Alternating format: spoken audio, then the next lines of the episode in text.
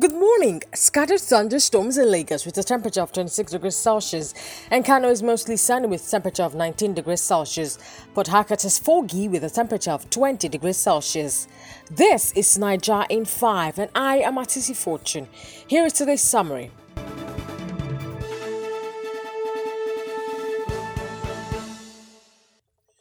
President Muhammadu Buhari yesterday approved February 2022 for the conduct of the National Convention of the All Progressives Congress. Chairman of the Progressives Governors Forum and Kebbi State Governor Atiku Bagudu made the announcement in Abuja on Monday. The West Africa Examination Council on Monday released the results of the 2021 West African Senior School Certificate Examination.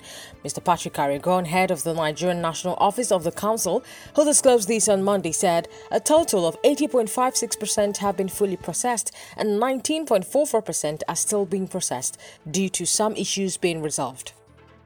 The coalition of northern groups has rejected Igbo leaders' call on President Muhammadu Buhari to release Namdi Kanu, leader of the proscribed indigenous people of Biafra. At a press conference in Kano on Monday, spokesman of the coalition, Abdulaziz Suleiman, criticized Buhari's response to Igbo leaders, saying the North would hold Buhari responsible for the blood of its people unlawfully killed due to the activities of Kanu. Many, including two children, have been killed in a fire outbreak at the popular Nembe Boni Jetty waterfront in Port Harcourt, River State. Several boats and goods worth millions of naira were also destroyed in the inferno. Personnel of the Nigerian Air Force, NAF, identified as Oga Bersi, a lance corporal, has lost her life after she was bitten by a snake at her apartment in NAF Base, Bill Clinton Drive, Abuja. It was gathered that Bersi, who was attached to the intelligence operations at Defense Intelligence Agency, lived at CBQ1 Flat 2 of the base before the incident happened.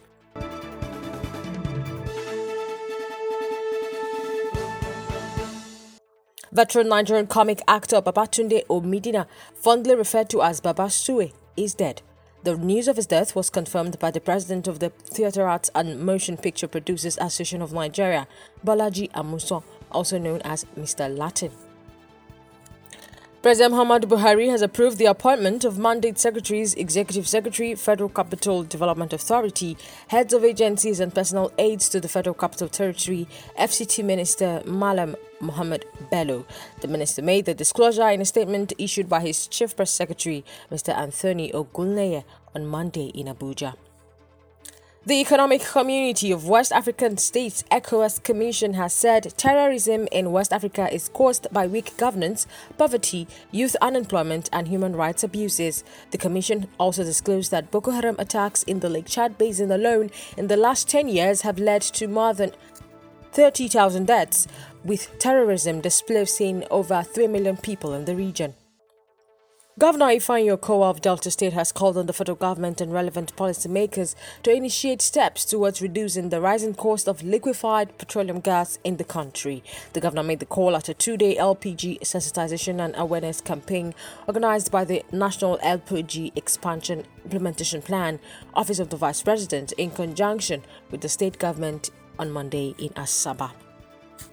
And finally, governors who are members of the All Progressives Congress have been unable to agree on a common position on the direct mode of primaries imposed on political parties by the National Assembly. It was gathered that the meeting between the 22 APC governors on Sunday ended with no consensus. And that's all for today's sizzling news. Do not forget to like, follow and subscribe to this podcast. Thank you so much for listening. Do have an amazing day.